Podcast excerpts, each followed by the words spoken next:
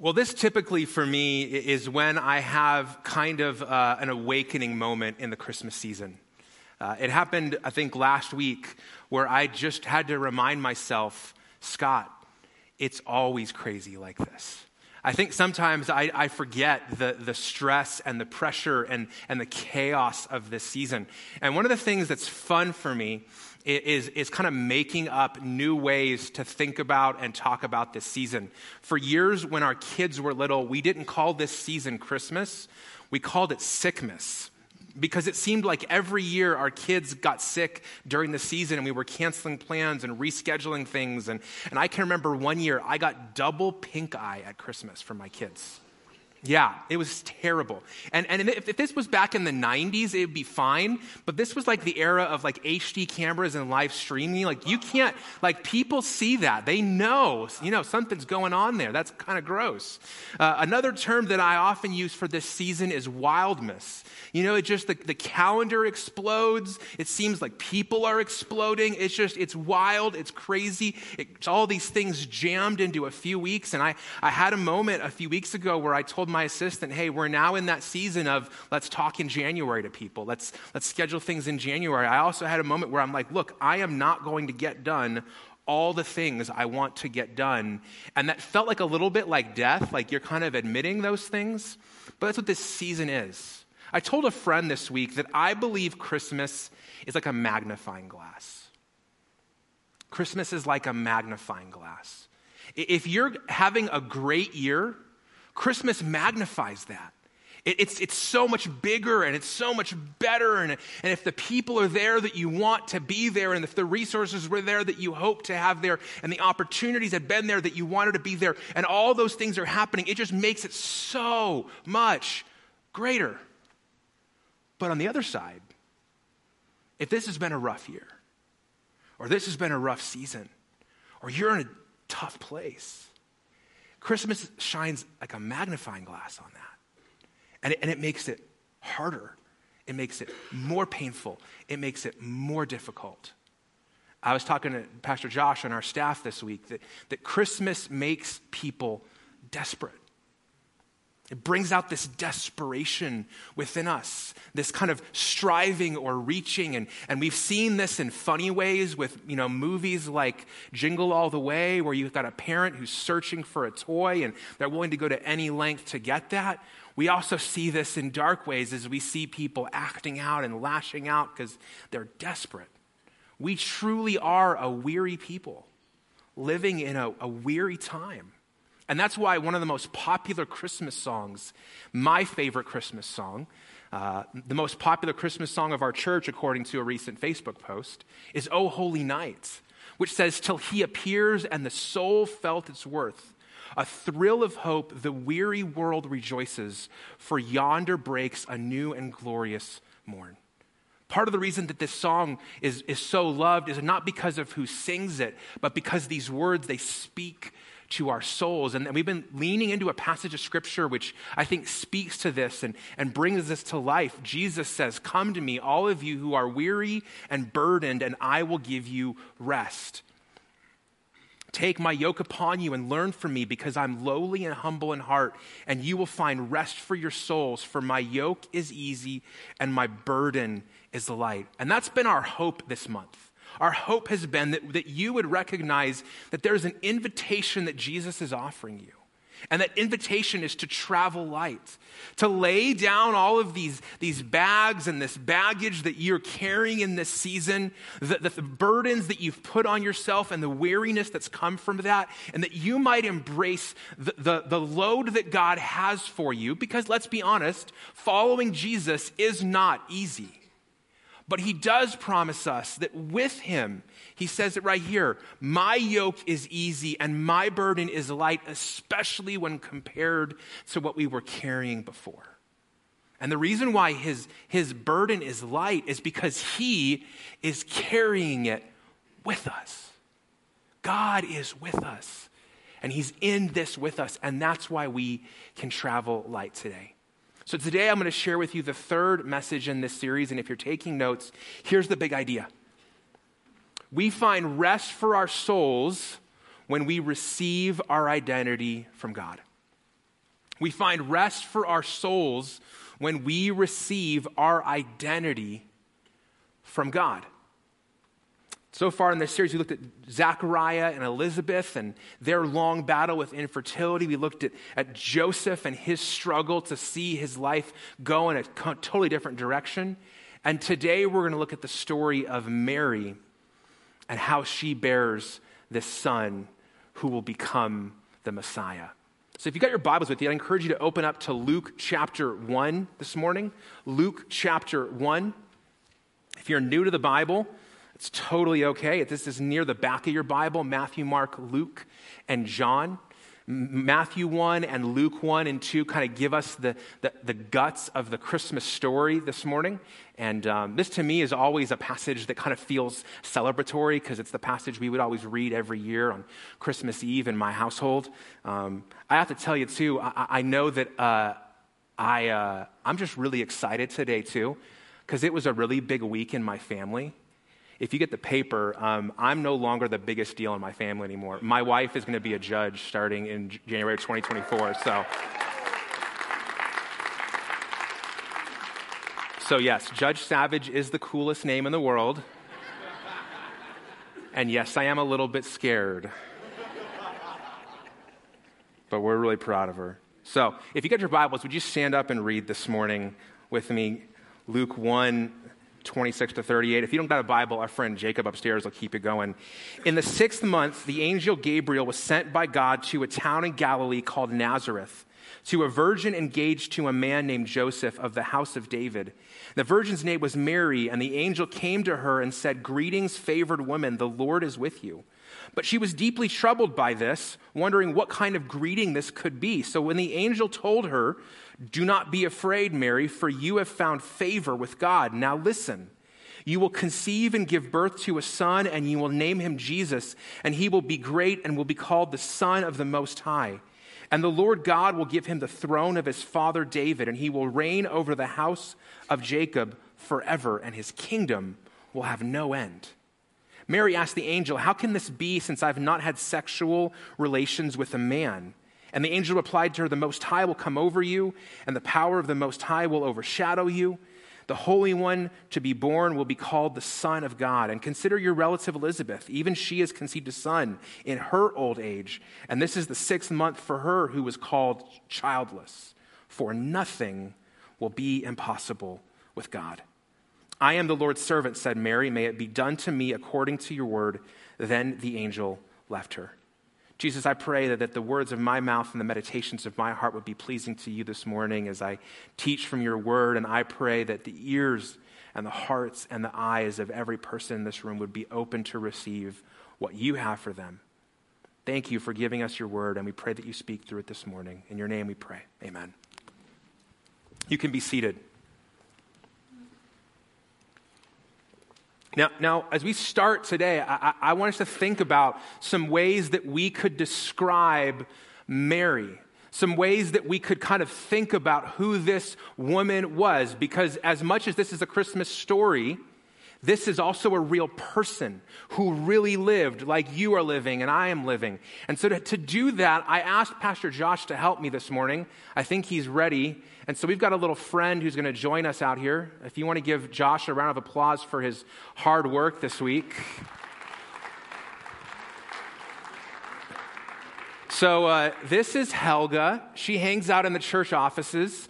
When I first came to Cornerstone, the way I was welcomed in my very first day on staff was I opened my door and there was a creepy little mannequin doll sitting at my desk. Kind of imagine Chucky, but like a child even more. And so that doll got passed around our staff. It even showed up at one staff member's wedding at one point. And then one of our staff members was at a flea market and she found Helga. And so Helga came to our office and started getting passed around. And it wasn't just the way we treated others. We stashed Helga in our boiler room in our Rosser campus. And then our boiler broke. So the boiler repairman came in and he opened the door and Helga was waiting for him. I had never heard a grown man scream that loud in my life. And so so today, Helga is going to stand in for Mary a little bit. Because what I want us to do is I want us to think about the ways in which Mary had been labeled and identified by her own people, and why this message from the angel was so shocking. I brought some name tags with me this morning for Helga / Mary. And the first one is that Mary was poor. I mean, not poor like in our world poor, like not poor in America, like you're struggling to make ends meet, but you still have a smartphone and you still have a car. I'm talking like dirt poor. The poorest region in all of the Roman Empire. She also would have been illiterate. She couldn't read, because in that day they didn't teach women to read. One word to describe her would have been unimportant. I mean, to us, she's Mary. She's going to be the mother of Savior. But in that world, she was about as unimportant as you could get. She was a female, which in that world meant that she couldn't own property. She couldn't vote if there was a vote. She couldn't inherit property. And if something was done wrong to her, she had to have somebody else to verify her testimony in court, because her word alone wasn't enough. She was pretty powerless. I mean, there wasn't a whole lot she could do to change her lot in life or chart a different future. Up until Gabriel arrives, I'd say she's pretty unknown. And if they're ever epitomized the reality of a small town girl, that would be Mary. Later on, one of Jesus' own disciples, when he's told where Jesus is from, he says, "Nazareth? Can anything good come from there?" Yeah, that's Mary's town. I got this whole list for you right here. This is Mary. And all too often, I think we get caught up in the Mary that we know and the story that we know and the Mary Did You Know song and all those pieces. But long before she was that Mary, she was this Mary. Not a whole lot going for her. Not the kind of person anybody would pick. Author Kent Hughes put it this way. He says, "From all indicators, Mary's life would not be extraordinary. She would marry humbly, give birth to numerous poor children, never travel more than a few miles away from home, and one day die like thousands of others before her, a nobody in a nothing town in the middle of nowhere." So as we dive into her story today, I want you to have that as the context for who this person is and why what God does is so significant. So from Mary's story today, I want to share with you 3 lessons that I think we can take away from her experience. And here's the first one. We develop baggage when what others say about us is the truest thing about us. We develop baggage when what other people put on us and what they say about us and how they label us, when that becomes the truest thing about us, we get baggage from that. And as I posted over here, I mean, Mary had lots of labels attached to her. I mean, I could have gone all the way down both legs. I just wasn't sure how well stickies stuck to jeans, so I decided to pass on that. But Mary had a lot of labels attached to her and words in her mind that were her sense of self. And that was her framework for how she heard the message of the angels through. And this is one of the places that I think we can relate to Mary, because haven't you had a label attached to you at some point by somebody? Haven't you had somebody put something on you that kind of limited you or pigeonholed you or kind of put you in a corner? And one of the reasons that we use labels is it's easier to understand. It gives us a frame of reference, but it can also be a limiting thing. The challenge, though, is that when we label people. I'll try a leg to see how it does. We label people so that we can often minimize them. See, in the eyes of her people, Mary was a nobody. And I can relate to that, because I've experienced, like you, people trying to label me too. When I first became a pastor 13 years ago, Somebody asked me if my wife was going to become a stay-at-home mom because that's what pastors' wives are supposed to do. And I said, no, she's got a calling too. So that was a label that was put on me. Scott, you're not going to be successful because your wife is not traditional enough. Over the years, I've been told that I'm too emotional in my pastoring. Also, I'm not traditional. I bring mannequins on stage. When I first got started, I was told I was too young. The first sermon I gave, the person warned me about being a pastor because I talk too fast. I've had people leave churches that I've been at before because I don't preach enough verse by verse from the Bible. I've been told that I'm too touchy-feely.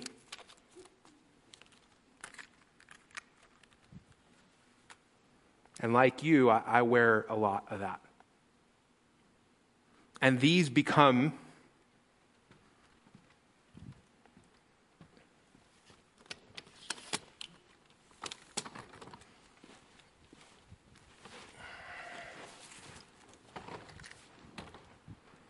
these. Baggage. Baggage that limits our view of ourselves and even more, limits our view of God. Because the hard part is if this is who Mary was and if these were all the labels that she was wearing, these were all the things in her mind, this is who she was, then that was her definition of what God could do through her, not the way God saw her. These labels that I wear, the labels that you carry, become the limiting factors that keep us from all that God has for us. A name tag is great when it tells people who they are, but a name tag is baggage when it becomes more important than what God says. And here's the good news. Nobody knew Mary's name, but guess what? God did. In the eyes of her world, she was a nobody, but in the eyes of her Creator, she was somebody. And she may have been living in the backside of nowhere without any power or money or voice, but God knew where she was. God knew where to find her. God knew what He could do through her. And so if today you're like, Scott, I'm a nobody. If I didn't come back next Sunday, nobody would notice. I'm here today. I'm not sure anybody notices. Here's what I want you to know. If you're worried that no one knows your name, God does. And if God knew where Mary was and He knew who Mary was and He went and found Mary for the purposes He had for her, God knows where you are. He knows where to find you. He knows your name, and that's why you have worth and value. I love what Derwin Gray says. He says, if Jesus knowing your name is not enough, then the whole world knowing your name will never be enough. If the one who spoke the stars into existence, who imagined the Grand Canyon and every great sunrise and sunset you've seen, the one who had the idea to make the aurora borealis, created you, numbered every hair on your head, and knows you, that's why you have worth and value. And that's why what God says about you is the truest thing about you. Because there's no one who knows you better than God. There's no one who loves you more than God. And there's no one who has purposes for you even greater than God. And that's why one of the lessons I've taken away from Mary's story this year is that when we make other people's words and labels the truest thing about us, that's the quickest way to develop baggage that keeps us from experiencing all that God has for us. And it leads to weariness and burden. And instead, we find the rest we're looking for when we receive our identity from God, not from people. Lesson number 2. It's easy for us to forget we don't deserve God's favor. It's easy for us to forget we don't deserve God's favor. If you have your Bibles open this morning, I want you to look back into the passage. Verse 28 says, and the angel came to her and said, greetings, favored woman. The Lord is with you. Now, every time an angel approached a person in the Bible, we've talked about this in this series. I did my scream a few weeks ago. I'm not going to scream again. But we talked about whenever an angel approaches someone, their first response is, thank you. I wasn't looking for the scream, but I'll take it. It's fear. It's fear. She wasn't expecting to hear favored.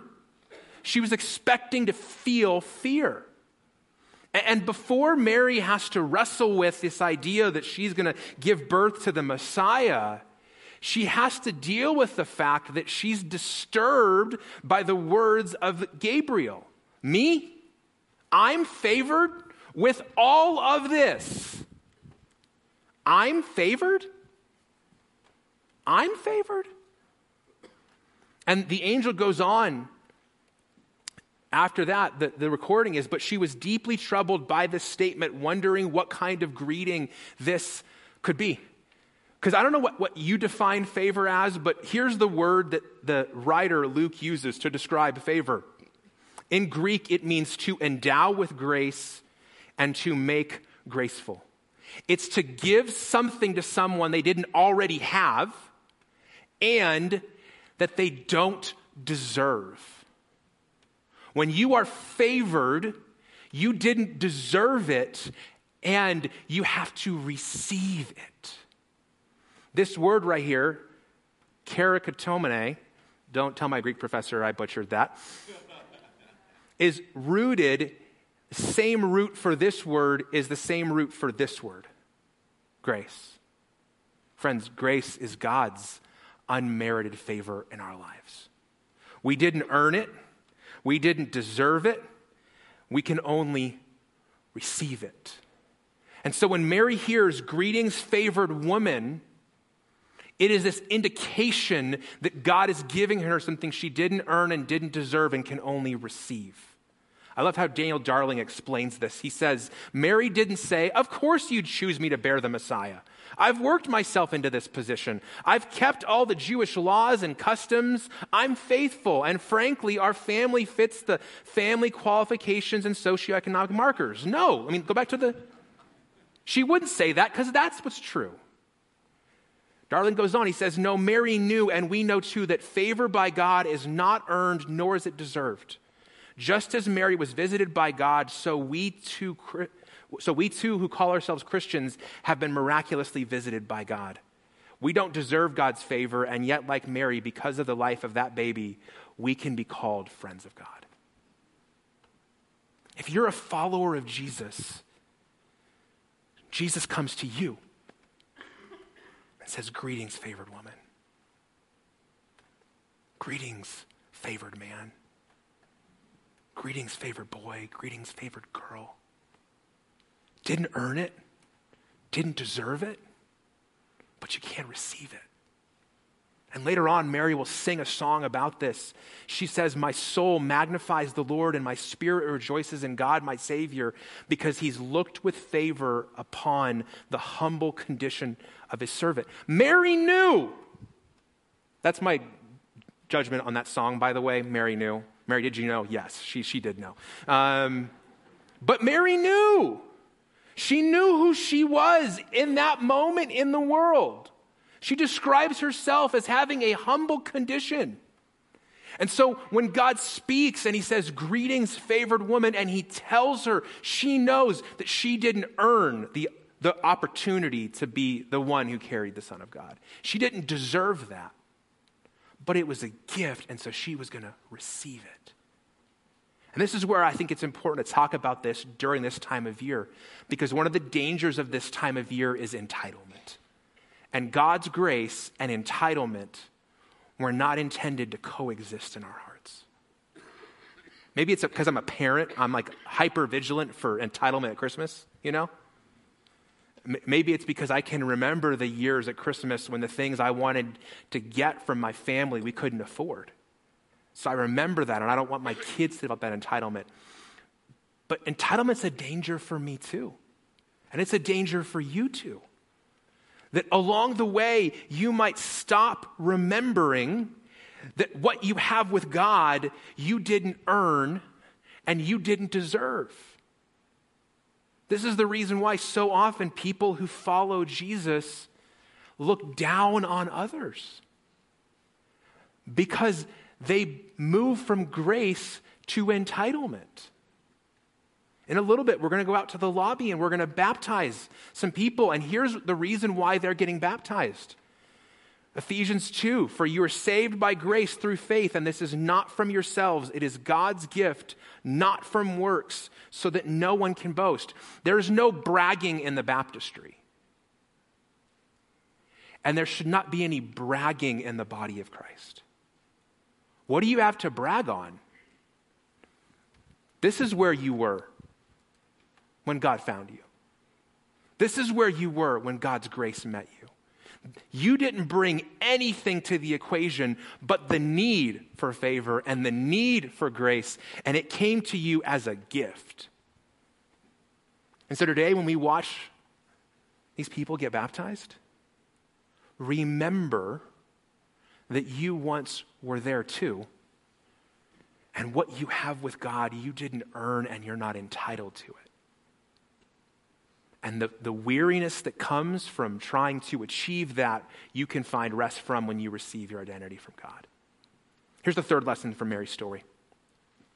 Saying yes to God's invitation changes the trajectory of our lives.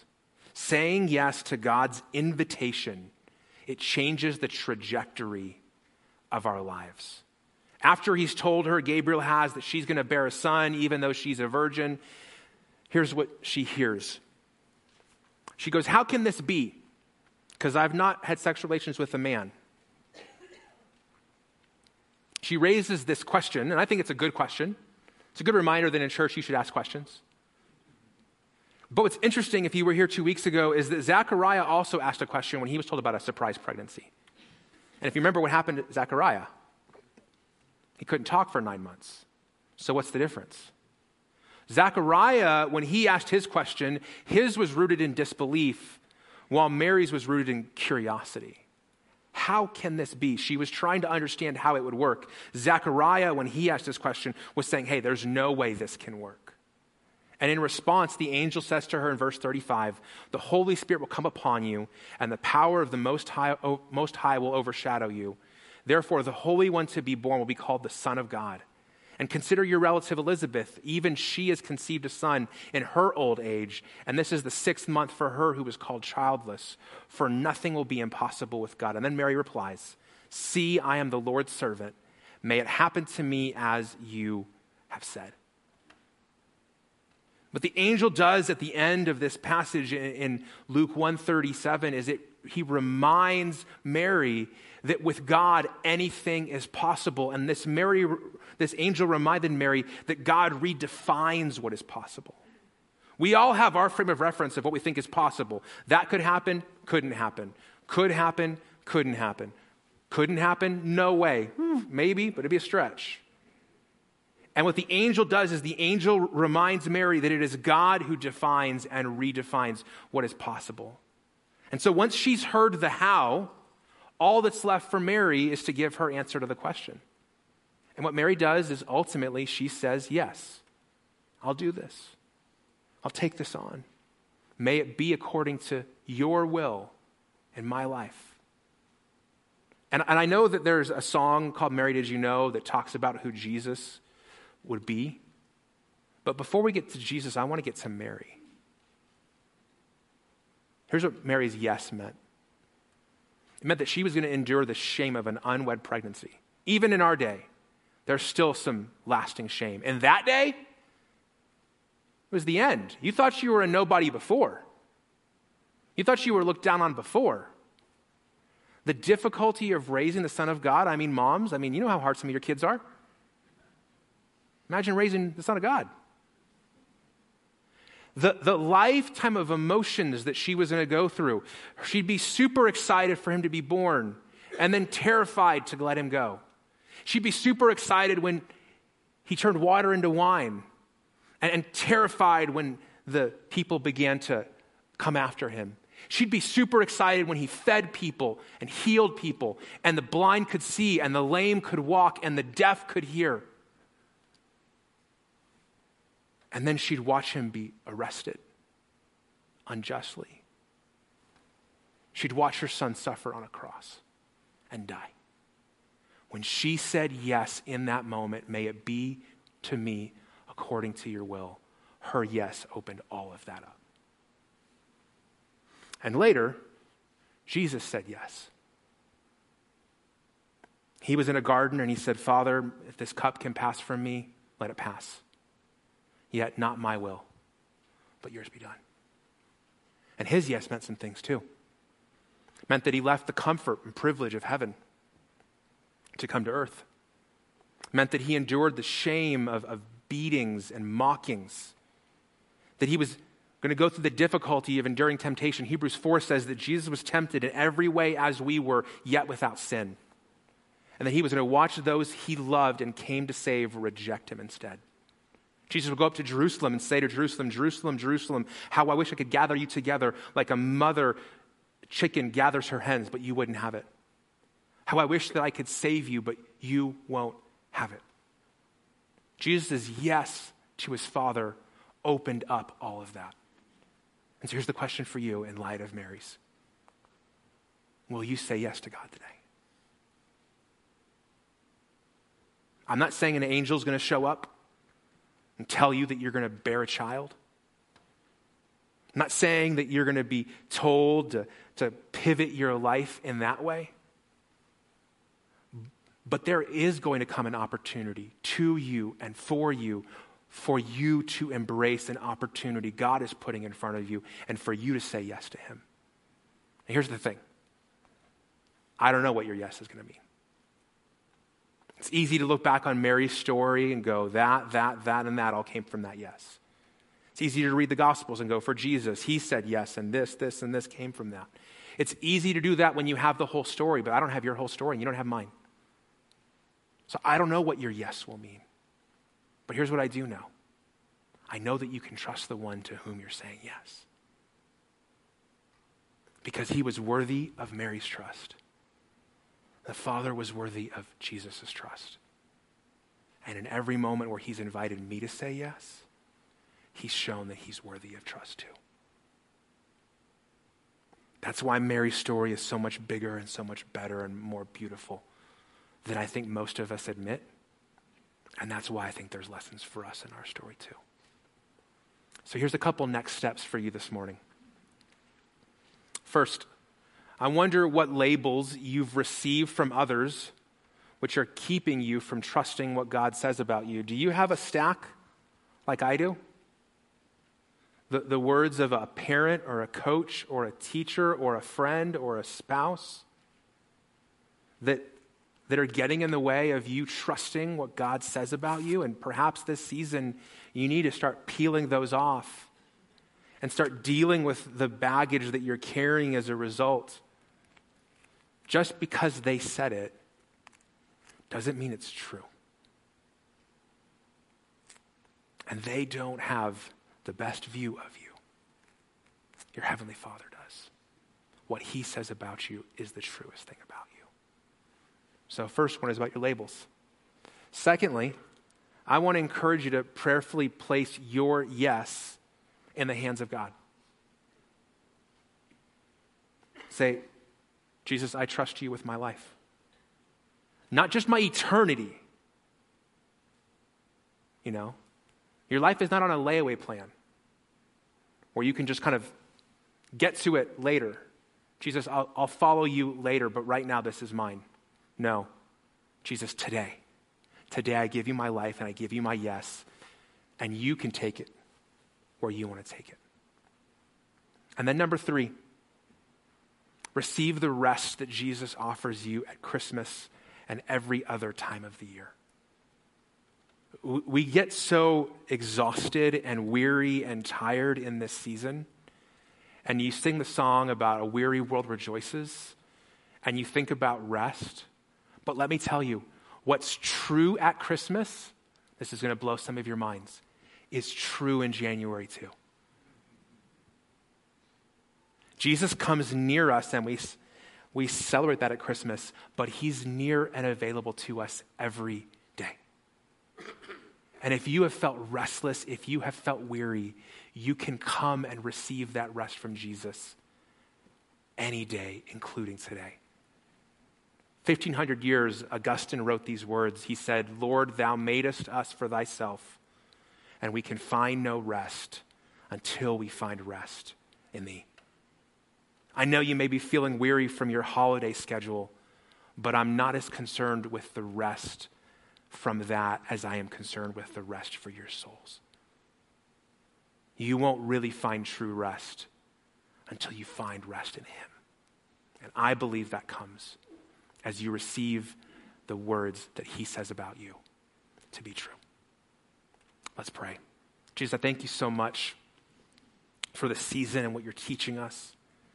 I thank you for the things you've shown me that I've been invited by you to work through with you.